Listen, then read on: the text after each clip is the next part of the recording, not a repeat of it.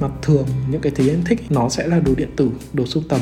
Em nhận ra là đấy đều là những thứ mà em thích từ bé ấy, nhưng mà em không có cơ hội để mua ấy. Thì bằng cách nào đấy là em đã nén tất cả những cái thèm muốn đấy lại, như kiểu một cái khăn ở nhà hàng Nhật Bản ấy, mà khi thả vào nước là nó bung ra ấy. Và hiện tại em đang sống với những cái sở thích của một đứa trẻ con hồi rất nhiều năm trước. Các bạn đang nghe podcast bị bẻ gãy hoặc lớn lên của Cà Phê Một Mình. Chúng ta đều sẽ trải qua những câu chuyện và kết chuyện là nhân vật chính bị bẻ gãy hoặc lớn lên theo cách của riêng mình. Và mình tin là những câu chuyện ấy nên được kể ra cho nhau nghe, vì biết đâu nó bật được một cái công tắc nào đấy, mở ra được một góc nhìn nào đấy, và đó có thể là tất cả những gì chúng ta cần. Hãy bật podcast này lên mỗi khi bạn đi cà phê trong lúc không biết làm gì, hoặc là biết mình chuẩn bị phải rửa bát. Nói chung cứ khi nào bạn ở một mình thì cứ bật podcast này lên nha. Nếu mô tả về bản thân mình thì em sẽ nói điều gì? Em vẫn kiểu chưa trưởng thành hoàn toàn ấy. Em thấy là cứ mỗi lần mà về nhà thì em lại sống đúng như kiểu là một đứa trẻ con ấy. Em nghĩ là do mẹ em cũng khá là bao bọc em ấy. Mẹ em thì là người ở trên vùng cao ấy, thì bố mẹ em gặp nhau ở trên đấy rồi. Hai người về Ninh Bình, quê bố, kết hôn rồi xây dựng gia đình ở đây luôn. Cái hồi mới đầu thì gia đình em cũng khó khăn lắm, kiểu mẹ không học hành nhiều ấy, nên là xin vào công ty bố thì cũng là làm mấy việc hành chính thôi. Thì bố lúc đấy cũng mới ổn định công việc xong, nghe kể là có lúc lương của hai người chỉ được vỏn vẹn 60.000 đi.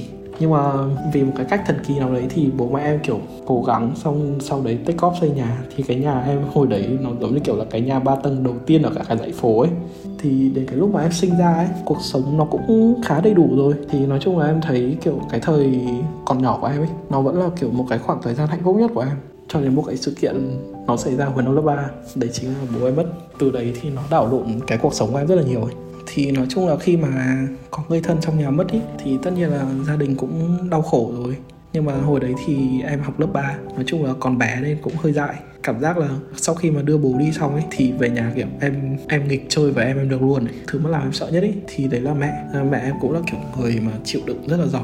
Thì cái hồi mà bố mới mất độ 1 tháng ấy, thì em cứ kiểu thỉnh thoảng thấy mẹ kiểu ngồi gục bên bàn thờ bố xong khóc ấy. Nhưng mà xong em dỗ thế nào thì mẹ cũng không chịu vào. Sau này lớn lên thì em còn biết kiểu đấy không chỉ là mất mát về mặt tinh thần ấy, mà nó còn có một thứ nữa là bố mất đi thì tất cả mọi gánh nặng tài chính lại đổ hết lên đầu mẹ. Thì mẹ em như em bảo ấy, ở trên miền núi thì cũng không học hành nhiều. Thì nói chung là tự nhiên nhìn quanh thì thấy gia đình mất đi trụ cột. Xong là em mới học cấp 1 thôi, còn chị thì sắp đi đại học đến nơi rồi. Thì nhà nội em cũng không khá giả lắm, nhà ngoại cũng thế thôi. Cảm giác nếu mà tự đặt mình vào trong hoàn cảnh của mẹ lúc đấy ấy, nó như kiểu bước đường cùng ấy. Thì nói chung hồi phục xong sau cái đợt đấy thì mẹ cũng đến cơ quan, xong bắt đầu xin kiểu làm những cái việc nặng hơn ấy. Mẹ em làm ở công ty than này, thì ban đầu mẹ chuyển từ cái văn phòng cơ quan, tức là làm mấy cái việc kiểu trà nước thứ rồi, thì chuyển sang bắt đầu đi làm nhà cân ở bãi. Sau đấy kiểu một thời gian em thấy mẹ lại còn ra tận bãi than, kiểu giám sát vận chuyển hàng hóa các thứ ấy. Thì cái việc mà mẹ em làm nó như kiểu là việc của đàn ông ấy. Thì suốt mấy năm đấy thì mẹ hay kiểu đi về nhìn lấm lem lắm.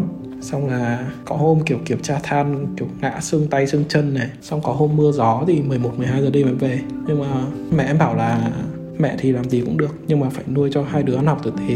Thì bố mẹ em cũng rất là tin vào cái mục tiêu là giáo dục đấy.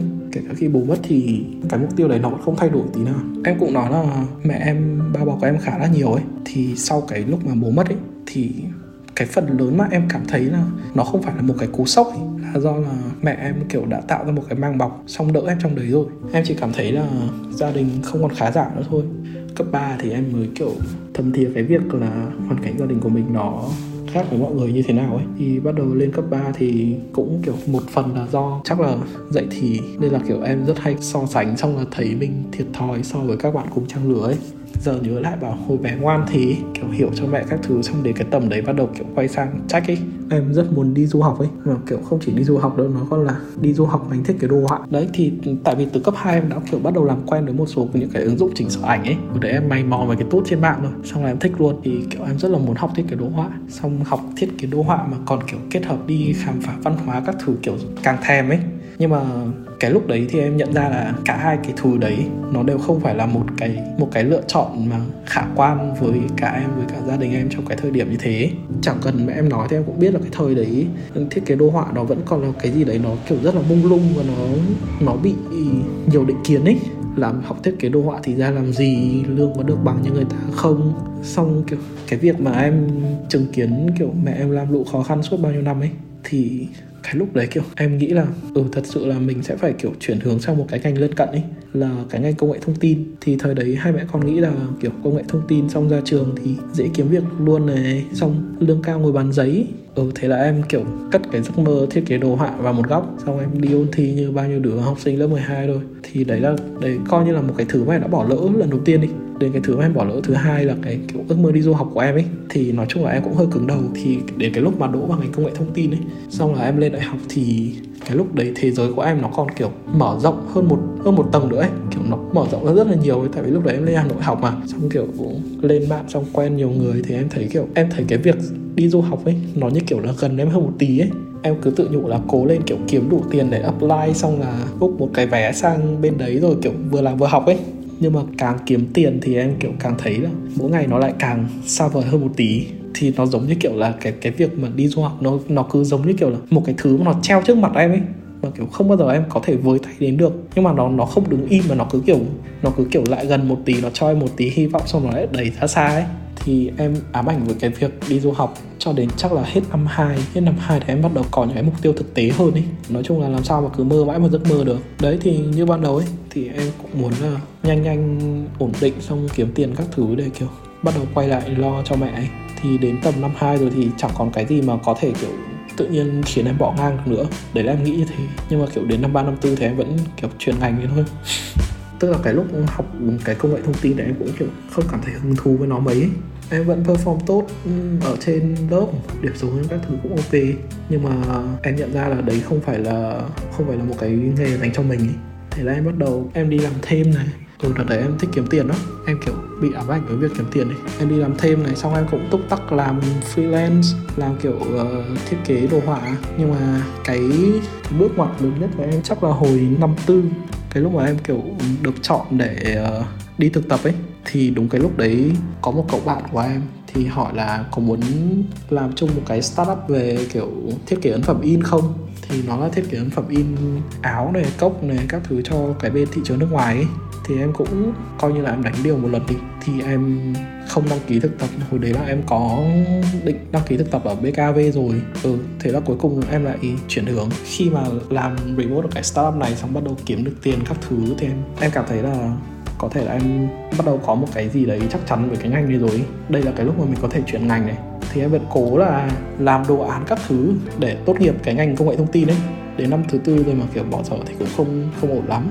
Với em thì cái việc kiếm tiền nó có ý nghĩa như thế nào? Cái việc kiếm tiền mà có ý nghĩa nhất với em thì chắc là cái lúc mà kiểu em, những cái lần đầu mà em nhận được lương ấy, lương part time rồi lương full time các thứ, em nhận thấy mình tự do hơn. Xong em nhìn lại ấy, em thấy rằng kiểu không có tiền là mình mất cái tự do ấy. Cái tự do nó không phải là kiểu bị xiềng xích, bị bắt nhốt cái gì đấy một cách vật lý, mà cái tự do là cái tự do lựa chọn ấy. Nó là cái sự kìm kẹp trong hoàn cảnh. Nói chung là ví dụ như ngày xưa bố em mất chẳng hạn nhá, đứng ở vai của mẹ em đi, muốn cho hai đứa ăn học mà vẫn kiểu muốn sống đúng với lương tâm ấy, thì mẹ em chẳng còn cách nào khác ngoài nhận cái việc nặng nhọc hơn này, mà em chuyển từ bàn giấy ra nhà cân ra bãi than. Nói chung là mẹ em chẳng còn một cái con đường nào khác ấy. Em thì cũng chẳng còn cách nào khác ngoài cố gắng học hành xong trưởng thành, kiếm tiền sớm nhất có thể để sau này kéo được mẹ ra khỏi cái khó khăn mà như kiểu mẹ đang vướng phải cái lúc đấy ấy. Thì nói chung là may sao em thấy là kiểu nó cũng may là em tự chứng minh được cho mẹ với cho bản thân là cái nghề thiết kế ấy, nó có thể kiếm ra tiền cho em. Có lẽ là nhiều tiền hơn so với việc là nếu mà bây giờ em đang làm đúng ngành em học ấy. Thật sự là nó cũng là một cơ may. Thì bỗng nhiên mọi thứ nó kiểu được sắp xếp gọn gàng vào một cái con đường. Cái đường vào ngành thiết kế của em nó không phải là không khó khăn đi, nhưng mà dù khó khăn nhưng ít nhất là nó vẫn còn đi được. Còn một cái sang chấn từ ngày bé ấy, đấy chính là cái thói mua sắm bốc đồng của em. Thật ra là em thích rất nhiều thứ, em hay mua sắm bốc đồng. Mà thường những cái thứ em thích nó sẽ là đồ điện tử, đồ sưu tầm. Em nhận ra là đấy đều là những thứ mà em thích từ bé ấy, nhưng mà em không có cơ hội để mua ấy. Thì bằng cách nào đấy là em đã nén tất cả những cái thèm muốn đấy lại, như kiểu một cái khăn ở nhà hàng Nhật Bản ấy, mà khi thả vào nước là nó bung ra ấy. Có thể coi tiền là cái nước. Và hiện tại em đang sống với những cái sở thích của một đứa trẻ con, khi mà kiểu mình không có điều kiện để trải nghiệm những cái thú vui đấy. Em vẫn nhớ là kiểu cái hồi lớp 5 ấy, bọn em kiểu ôn thi học sinh giỏi tỉnh. Hồi đấy em rất thích cái bộ đồ chơi điều khiển từ xa, mà kiểu nguyên cái công trường trông nó rất là xịn ấy. Xong đợt đấy thì đợt đấy kiểu vào cái vòng căng thẳng luyện thi đến mấy vòng cuối, nói chung là đợt đấy chả hiểu sao nó loại kinh khủng lắm, nó kiểu 20 đứa xong chọn ra 2 đứa ấy. Thế là cái đợt căng thẳng đấy thì mẹ bảo là cố gắng lên đi thi đi, thì được đi thi, có giải thì mẹ mua cho một bộ. Thì sau em được đi thi thật, em còn được giải nhất, xong phỏng vấn TV rồi được học bổng Vinamilk các thứ. Sau đấy thì có một hôm đang ăn cơm thì mẹ bảo là mẹ hứa mua đồ chơi cho có động lực thuế, chứ còn kiểu nhà mình cũng không có nhiều tiền để chi cho đồ chơi như thế. Bình thường mà sống đúng tuổi trẻ con thì chắc là cái lúc đấy em cũng mè nheo lắm, nhưng mà không hiểu sao lúc đấy em tiếp nhận cái tin này nó rất là bình tĩnh. Giờ lớn rồi kiểu một cái bộ đồ chơi kiểu 500.000 hay 1 triệu nó cũng không phải là cái vấn đề mà để em suy nghĩ quá nhiều trước khi xuống tiền ấy. Cảm giác nghĩ mình bây giờ với mình lúc đấy ấy, thì nó cũng hơi chạnh lòng ấy. Nói chung là xong kiểu cũng cảm ơn bản thân lúc đấy là kiểu không làm mẹ khó xử. Đấy là một trong những cái sự kiện mà em kiểu tự hào về bản thân ấy, là em đã cư xử như một đứa người lớn ấy. Bây giờ em có cảm thấy hối tiếc điều gì không? Em không đổ lỗi cho hoàn cảnh nữa, thì nói thẳng là em tiếc nhất là em đã không cố gắng đủ để kiểu tự tìm cho mình cái con đường đi du học. Kiểu bây giờ lớn lên rồi thì em thấy là chẳng có cái gì mà nó có thể đổ lỗi cho hoàn cảnh được nữa ấy. Chẳng qua là lúc đấy mình không đủ cố gắng thôi, kiểu bao nhiêu người xuất phát điểm người ta còn thấp hơn mình, nhưng mà người ta vẫn đi du học bình thường được. Thì em nghĩ là hồi đấy là một cái mà em hối tiếc. Nhưng mà thay vào đấy thì em có một cái khoảng thời gian là cái lúc chuyển ngành ấy. Lúc đấy kiểu thật sự em rất là hustle ấy. Sáng thì đi làm cũng đủ 8 tiếng một ngày, xong tối về đi học kiểu chuyển ngành từ graphic sang UI UX ấy. Thì tối em về em đi học, xong cũng kiểu tức đêm thức hôm đến 4 giờ sáng để làm bài ấy. Xong em vào được Viettel, và từ đấy thì em cũng không trách cứ bản thân quá nhiều nữa. Giờ cái việc mà đi nước ngoài xong trải nghiệm văn hóa của em ấy, nó chuyển thành mục tiêu đi du lịch rồi. Xong em cũng tiếc là cái thời cấp 3 ấy, em hậm hực với mẹ em nhiều quá. Nói chung là nhưng mà ngoài cái khoảng thời gian đấy thì hai mẹ con thân nhau á, kiểu em cũng muốn mẹ về hưu xong nghỉ hưu sớm ấy, xong muốn có nhiều tiền để lo cho mẹ. Xong nói về cái việc hối tiếc thì có một việc mà em không hối tiếc nữa, đấy chính là cái ngày mà bố em mất ấy. Thì nói chung là bố em mất tại tai nạn lao động, thì cái cảng bố em làm ấy nó gần nhà em lắm. Thì sáng hôm đấy kiểu em chơi trước cửa chắc tầm 9-10 giờ gì đấy thì thấy bố đi xe qua, xong là hai bố con ra hiệu chào nhau ở bên đường ấy. Nói chung là nó cũng rất nhanh, nhưng mà em thấy kiểu ít là em cũng chào được bố ấy, kiểu hai bố con chào nhau ấy. Thì em nghĩ là bây giờ em thấy em cũng may mắn, vì nếu mà hôm đấy hai bố con cứ đi qua nhau thì chắc là em cũng áy náy lắm. Bạn thấy cà phê tuần này thế nào? Và nếu thấy ngon, hãy bấm theo dõi để không bỏ lỡ bất kỳ một tách cà phê nào nha.